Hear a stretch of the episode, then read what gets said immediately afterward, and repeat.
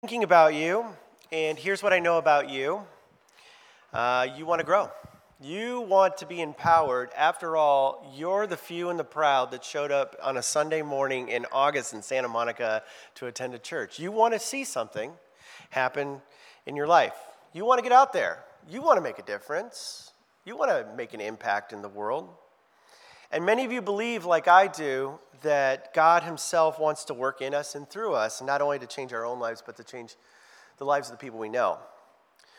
The problem with that is that sometimes when we attempt to join up with what God is doing in the world, there's often a lack of consensus about what we're actually doing. Like, what's, what's the plan here? Like in a church, uh, what, what are we doing? I once heard N.T. Wright, uh, he's a scholar, he, uh, he once talked about uh, being safe, and he used a political election uh, as an illustration.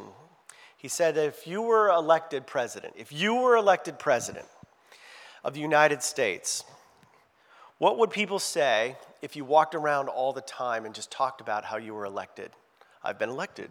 Look at me. I was elected and I'm elected. I'm going to give a speech about how I was elected. Eventually, what would people do? People would say, you know, we get it. You've been elected, but now it's time to get to work. You've been elected for something. You were not just elected for election's sake. And it's the same with the idea of following Jesus or being saved. You might have experienced the saving grace of Jesus, which is a really big deal. That's what we believe in Christian churches. That's good. But the point is, is that you've been saved for a purpose. And therein lies the confusion among Christians. What have we been saved for? Like, what are we trying to get done? What are we trying to do here? Like, what are we doing? And if you were to do a basic Google search on, like, the story of Christianity and what it means for here and now and for the future, you might get some different answers. Some people believe that we're saved and that our main mission is to save souls before we die.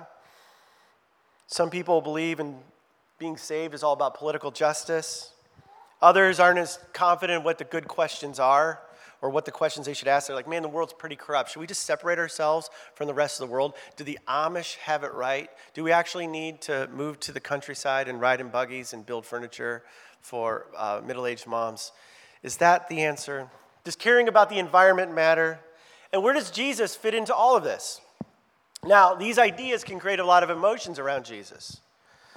They try to, as we try to connect our story to the greater story of what God's doing in the world. It can feel overwhelming and it can be hard to know who to trust. Now, if this is you, if, you, if you're trying to figure out what is the big project that God is doing, have you ever considered, like, what are we doing here? Are we saving souls? You know, we're going to separate ourselves. We're just going to be social justice people.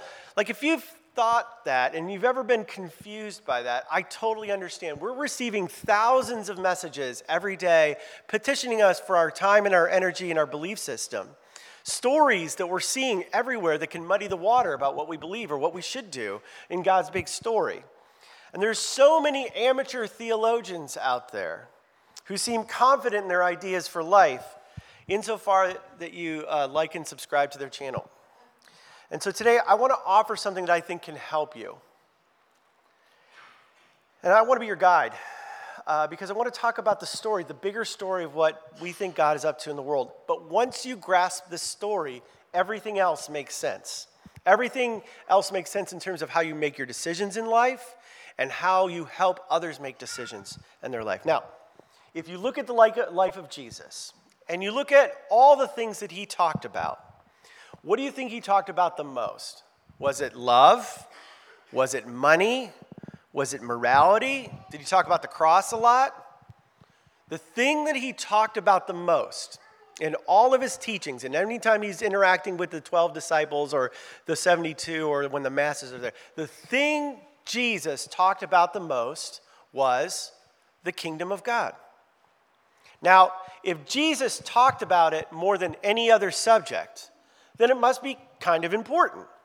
And what we discover is that the most effective Christians, the Christians we know and love and admire, they have a firm understanding of this concept called the kingdom of God because it helps us to frame who we are and what we do in the world. Once we understand the kingdom of God, it helps us live better lives, it helps us to do better, it helps us to know what to do and when to do it. So today I want to give you a, this is a context setting teaching, okay? And if we don't get this right, we might be playing the wrong game. Now, some Christians today, when they read about the kingdom of God, they read the scriptures, they read them wrongly. They, when they hear the phrase kingdom of God, they think of something, they just think of like the kingdom of heaven. Oh, when he talks about the kingdom of God, he's talking about heaven. That's part of it, but that's not all of it. When someone mentions the kingdom of God, sometimes think that people think that the kingdom of God is all about the church. They go, oh, when he talks about kingdom God, he's actually talking about churches that meet on the weekends. Sometimes people think kingdom of God informs what we do now, and it actually gives meaning to our, uh, our Christian lives. Now, the kingdom of God is powerful and it's misunderstood, but when we understand it, when we embrace it, it changes everything. So, what is the kingdom of God? What is it? If it's so important, Chris, what is it and what does it actually do? Well, first and foremost, what you need to know is that the kingdom of God is set in a time period. It's set in a time period. And the time period is this when Jesus first came to earth, and then the period where Jesus returns to earth again. The kingdom of God is set in that time frame. That's like about 2,000 years ago, and some change. And we are living in that time period leading up to Jesus' return. And what is happening in between the time that Jesus first came and when Jesus comes again? The best illustration I can give you comes from the United States and World War II. It's the difference between D Day and V Day. How many of you have ever heard those terms, D Day and V Day? And if you think V Day is Valentine's Day, you're mistaken. Now, so some of you uh, know something about history. Okay, so D Day, this is when the Allied forces entered into Europe and began the long push to push back Hitler, the German army, and the Nazis back into Germany. That started on June 6, 19, 1944. That was D Day.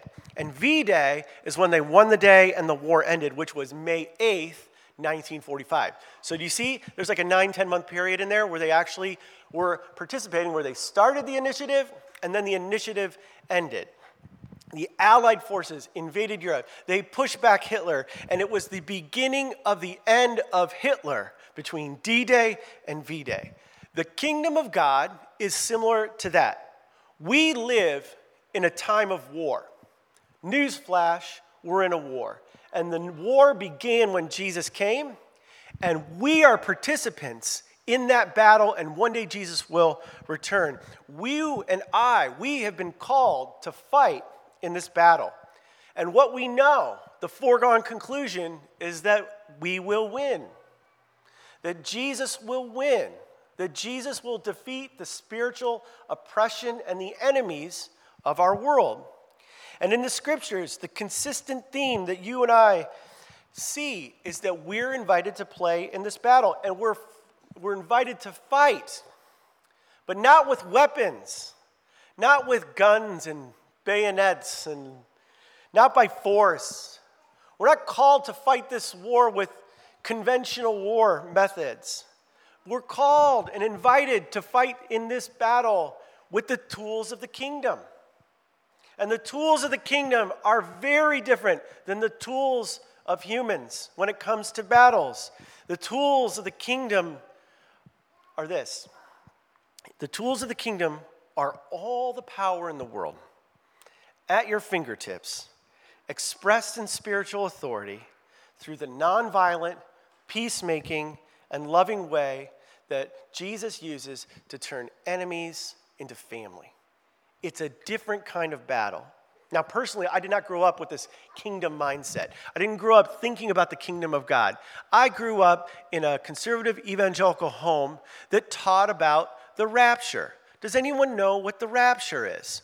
You got a few brave souls that are willing to admit. So, if in case you don't know, the, ra- the rapture is this idea that um, when Jesus comes back, uh, he'll come back two more times. He'll come back and he'll take all the Christians out, out of earth, and then there'll be a seven year tribulation where everything will get really bad, and there'll be an antichrist that rises up, but then Jesus will come back and defeat him, and it'll be led by some thousand year reign. It's based on a different kind of theology that's about 150 years old. I was raised on that. And what that did is that affected the way I thought about what my job was in the world. So if I was a Christian and the rapture's coming soon, if we're all going to get zapped up, and uh, we're all going to get flow, you know, you know, there's all these verses about zapping.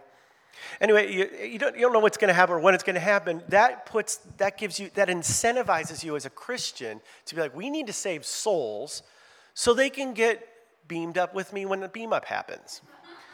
And we, so it, it doesn't, the earth and what's happening like down the street, you know, at the homeless encampment, whatever's happening here, that is less important. We need to get the soul figured out because the end is nigh. The end is near. We have to figure that out.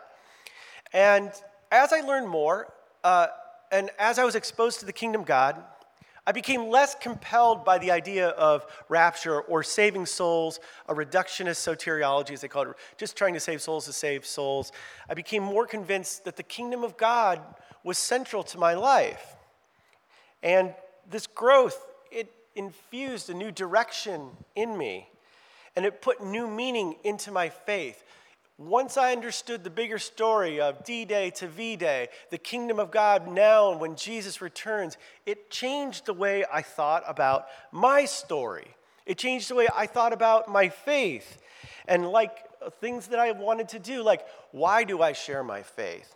It all also made sense of little things, like why I try not to litter. I know that's a very small thing. Some of you, it's a very big thing. You have trouble littering. I just want to encourage you in the kingdom mentality, you don't have to litter. It also like informed things like larger things like did you know in Los Angeles we have a housing issue? We have a housing shortage. It makes everything really expensive. And uh, other, and so like and then there's some people that they're like no don't build near me not in my backyard it's called NIMBY and there's all these issues around housing and urban planning and so understanding the kingdom of God helped me make sense of justice issues that urban planning is a justice issue it helped me even to have a Christ centered view of immigration. What does the kingdom of God think about immigrants? What is Jesus doing with immigrants, and how, does, uh, how do we treat immigrants? How does that a representation of how Jesus was treated, and all these things? It empowered me to attend to things around immigration. And overall, it really helped me understand the, the kingdom of God is about renewal. Their story that Jesus is telling, the story of the kingdom of God, is a story of renewal. There is a king, and his name is Jesus. And Jesus is the king of the kingdom, and the way he has chosen to establish his kingdom is by renewing all things, here and now. He renews hearts, he renews minds. He, redo, he, re, he, re, he renews souls and bodies. Everything that we see and do and touch one day will be perfected. And we get to play in that. The Christian has been saved. Remember when we talked about election earlier? Like if you've been elected for something, what do you do? The Christian has been saved now to participate in the renewal of all things. And we have all that power at our fingertips. There's renewal that will happen now, but we also believe that there's renewal that will happen later. And it won't be fully here until Jesus comes in his full perfection. And so, what Christians are invited to do is to live out the future heaven and the future earth in the here and now. We're invited to bring that in to the here and now and participate in it. It's when we lead people into life with Jesus and they're minds and hearts are transformed by the power of the good news of Jesus. It means caring about the environment that one day God will perfect. And it's thinking about issues like justice around housing, because one day in the new heaven and the new earth, there, we will have perfect justice in it. We lean into what we expect to happen and what we see God doing. The framework for the kingdom of God also helped me recognize this important thing. There's another team on the field.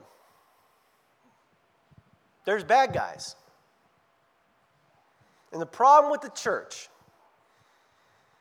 problem sometimes even in my own life, is that we're unaware that there is a battle going on. Much of the American church spends its time figuring out how to remain a civilian in a time of war.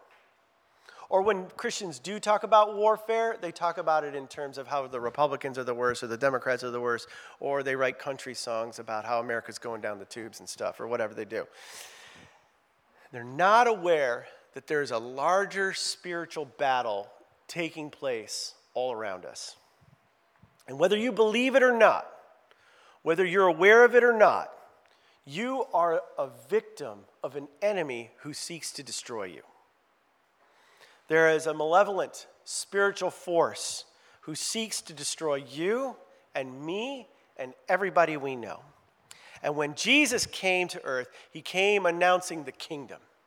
He said, The kingdom of God is here. And he was the king of the kingdom. And what he did when he did that, he was placing a flag in the ground and he declared war on all the evil spiritual forces of our world. And that war rages on today. Jesus has given us the keys to the kingdom and has given us the power and the authority over those evil forces of the world. But if you don't utilize, if you don't recognize, and if you don't exercise that authority and that power, that power and authority is of, of, no use to us. Today, understanding the kingdom of God means that we're recognizing that God is activating an army. And you and I are called to learn we must understand the power and the authority that he has given to us. Now, in regard to the kingdom, the big story that I'm telling you, Jesus had this to say to his disciples. In Luke chapter 9, and verse, starting in verse 1, he says this When Jesus had called the 12 together, he gave them the power and the authority to drive out all demons and to cure diseases. And he sent them out to proclaim the kingdom of God and to heal the sick. And he told them, Take nothing for your journey no staff, no bag, no bread, no money, no extra shirt. Whatever, your, whatever house you stay, let me try again. Whatever house you enter, stay there until you leave that town. If people do not welcome you, leave their town and shake the dust off your feet as a testimony against them. So they set out and went from village to village, proclaiming the good news and healing people everywhere. Look at the first verse. Look at first verse. The first, um, maybe like the first few sentences. It says all. Do you see all? Does it say all for you? What does all mean? What is he talking about? He's talking about all spiritual forces and all diseases. The writer of Luke also uses a couple other words in there. He uses power and authority. Power is the ability to complete tasks, authority is the right to use the power. He gave that to the disciples, and he gives it to us. I want to give you an illustration. My sister in law is a proud African American detective in the greater Cleveland area. Uh, I love her, but she's scary too. When we play guess- guessing games, she knows exactly what all of our things are because she's a professional detective uh, and she's good at it. Um, maybe we'll cut that last part out. Um, anyway, back in the day, she used to have to do traffic duty before she started to climb the ranks. Uh, and let's say in this situation, she had to uh, stop a vehicle, a traffic stop for a vehicle. She may not physically be able to stop a two ton car, but she carries incredible authority because when she says stop and pull over, nearly every time someone would stop and pull over. She carried massive amount of authority in that situation. And Christians, in the similar way, have been awarded the same kind of power and authority over the spiritual realm. We even see this in a different story with Jesus and the centurion. If you don't know what a centurion is, it's a person that oversaw many different types of Roman soldiers, okay? And the centurion had a servant whom he loved, he cared about. He was part of the extended family. And this the centurion's servant was extremely ill. He was going to die. And so he told Jesus, Jesus, can you please heal my servant? And, he, and Jesus goes, Of course. And he starts walking there, and they go, You don't even need to come what I understand about you is that you have all the th- authority and power to be able to just do it from at a distance. Can we do an at a distance healing? Can you do that? And Jesus marveled and he said, I've never seen this kind of faith in all of Israel because you understand something about power and authority. You understand that it's been given to me, and I'm able to do things in a way that uh, is effective. Some of us have never learned how to receive or give orders in the spiritual realm because we have misunderstood our call in the first place. If we don't understand the kingdom, then we don't really understand we're in a battle, which means we've never really learned to give and receive those orders. The kingdom of God is the rule of God. But once we understand this, we take on a new role. And here it is Jesus Christ is sending you. He's not sending angels. He might send angels, but he's primarily sending you. He's not using any other things. He's sending you to rescue those who have been taken captive by the fall of humanity. And when we do this, we're proclaiming the word of salvation. We're calling that we call people to faith under the rule of the Lord. When we do this, we are representing the kingdom of God, preaching the gospel and rescuing those who have been held captive. What does it mean to be held captive? What is captivity? Captivity. You have been invited to rescue people from bondage to sin.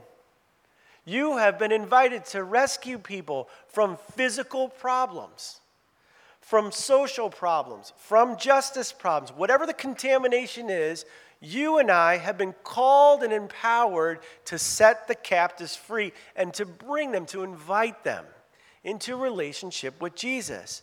This is the message, this is the work. It's a both and. And the message, the, the, the impression I get, the impression I get is when you hear this, it should feel similar to Star Wars Episode 4. Obi Wan runs into Luke Skywalker, and, and he's like, Leave your desert planet. There's nothing for you here. Come join the adventure, Luke. Learn to use the Force. I will teach you, and we will wage war against the dark side. It's an invitation into the battle. In the same way, you are invited to leave behind the civilian mentality you are invited to leave behind the boring ways of being a Christian and leave the desert and join in the fight, to walk in the authority and the power that has been given to you. The only difference between Star Wars and the gospel is that the force is fake, but this is real life. Will you accept the call? Will you learn to walk in power and authority? There is an evil out there that is taking advantage of people, using people, manipulating people, and you have been given the authority and the power to push it back, to participate in the battle. And if you're not fired up, get mad. Get mad, people. And I don't care how many people are in this room or how you feel when you leave here. You should be mad. It is wrong. There are people that are being held captive against, with, against their will with spiritual forces. There's a hatred in people that is animated by the evil spiritual forces of our world that is hurting people. People that you know and people that you don't know. There is an ongoing crisis of untold numbers of people, human trafficking, child trafficking. There's people on dialysis who are slowly wasting away. And you have friends that just can't turn the corner mentally, emotionally. Their lives, their relationships continue to collapse around them. And most of our world, they just sit back and they say, maybe there's a rational solution to this problem. Or they say, you know what, maybe the government will step in. Or if they're a little more honest, they go, hey, that's not my problem. But we can change. We must change. Here's what I'm inviting you to do. First, you have to remember in the kingdom of God, you are on the winning team. And you should start walking around like it. You ever heard the phrase, fake it before you make it? Um, that doesn't apply here. You are going to win. You are on a winning team. And what I mean by win is you're not going to get everything you want in life. You're not going to get maybe get rich if you pray or give enough to the church, although you should tithe. It's a command. But like, um, what I'm saying here is like, you just there's no formula for God to give you what you want and to force Him into manipulating. But you are on a team, you are on Jesus' team, and He's going to win.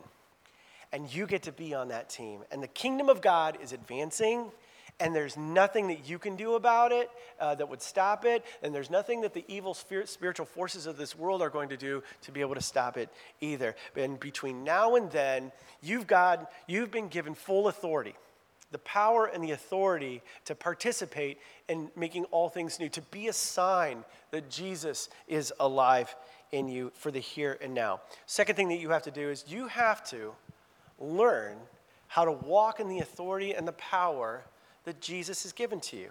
You need to learn how to fight. In the coming months, we're going to show you and everybody else who get when they get back from vacation, we're going to show them. We're going to show you how to fight. You have tools, you can use them. You have authority, you can use it. And you have a tribe that can help you learn to use it faster and more efficiently. You have to learn how to do it. Join the adventure. You have to learn how to do it. Third thing, you need to grow in knowing where the kingdom of God is at work. You know, sometimes God's at work in a, in a moment with a person. You ever see it on their face, or what they say to you, or what they're, you know, like, like you do you do absolutely no work, and they're like, "Can you tell me how to find God?" You're like, oh, "What is going?" God is at work in that moment. And other times, you're like doing all the right moves. You're, you know, hanging out with people, and you're like sharing, and they're just have no. You're like, okay, it's hard. It's sometimes it's hard to determine where God is at work and how He's working. Even Jesus, when he, on, when he was here on earth, he limited his power, so he was fully human. And this is really interesting. And if you look at one of the things he says, he says, I only do what I see the Father doing, and I join my Father in his work. He would say that his Father was the one who was working in the world. God, his Father, was in the world working. And he couldn't just do whatever he wanted. He learned to discern how to pay attention to where God was at work. And then Jesus, the Son of God, joined him in his work. And that's what made Jesus effective. So if Jesus, the Son of God, who was limited in his abilities as a human, learned to join up with God's work, how much more do we need to learn to discern where he's working in a moment or where he's working with a person or where he's not working with somebody else? You need to learn where God is at work around you. And how do you know? How do you know where the kingdom of God is? How do you know? You know where the kingdom of God is when you see the works of the kingdom. That's how you know. Seems redundant. How do you know? Well, it's, when it's there, it's there. You can see it. Let me give you a hint. When you see people who come out of wheelchairs, when you see the sick who are made well, when the blind begin to see, when the lame are walking, when the deaf are hearing, when the poor are able to hear the gospel.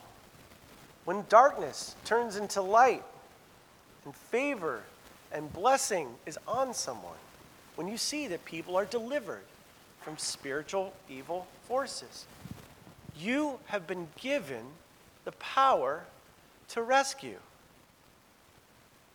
You are invited to call forth, to bring forward that kingdom. Jesus looks at you as a co creator in the future. You get to co create the future. You call forth health and wholeness in the kingdom here and now. And when you learn to walk in that power and authority, here's what I know about you. Back to, we're back to you.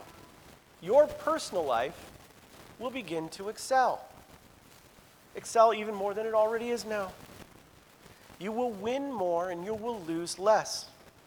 You will avoid making negative choices, bad choices that result in negative consequences because you will have learned to recognize the voice of the Holy Spirit and you'll know how to respond to Him when it comes to your health or your finances or your sexual choices or even how you treat your coworkers. Also, it helps you make better choices that benefit more people. And since, and since I very much believe that God is interested in you reaching your fullest potential. As you walk in the power and the authority, you will start to realize that full potential. I mean, imagine your life as it is now. I feel like an infomercial, but it's not. Imagine your life now. Imagine your life from a year from now. If you choose to learn to walk in the power and the authority, you will have the same life, but it will be better. I can promise you that because God's word says it, because we've seen millions of Christians who've come before you, who've chosen to join the battle, to walk in the authority and the power, and their lives improve because of it. And they become beacons of hope to the outside watching world. Learning to walk in the power and authority uh, you, given to you by the King of the kingdom will help you to do that. In fact, I even can't find another way in the scriptures to grow your life other than to tap into the power and the authority given to us through Jesus by the power of the Holy Spirit. And what happens? My hope, my hope is that if you would choose just to oh, recognize what the kingdom wants to do in you, if you just give yourself a little minute 10 or maybe like a year, say, Jesus, I want you to do something, you will move. You know that feeling when there's someone sick and you don't know what to do and you feel powerless? You will move when you meet that person who is unwell. You, are kind of hesitant. You're like, well, I don't want to be embarrassed, or I don't want to, you know, you start making excuses for God, um, but really you're just covering your own embarrassment. Not you, maybe just me. Um, you will move from that to being able to pray in an empowered way for healing. And in time, not every time, and we don't know why, but in time, your batting average will go up. You will start to see more people experience the miraculous in their bodies as you learn to walk in it. What do we find in the vineyard? The more we pray for the sick, the more coincidences we see. It's amazing. The more we pray for the sick, the more we learn to walk in the authority and the power God has given us, the more miracles we see. The more people who are unwell become well. And in time, you can and I can learn to grow in that. The second, you know, um, and even on a basic level, some of you second guess how you should handle situations. Learning to walk in the authority and the power will move you to confident because you will know what God has told you to do. You'll be able to walk in a way where you feel like, okay, I may not know the exact answer, but I'm working with the one who does. And now I've learned to discern what he's up to in the world. I'm going to join him in his work for my life. But really, once again, this is not about you. Do not misunderstand the assignment. Today is a call to arms. But the call to arms is by the supernatural power of the Spirit who desires to show his love to every single human being on the planet. Uh, why don't we all stand?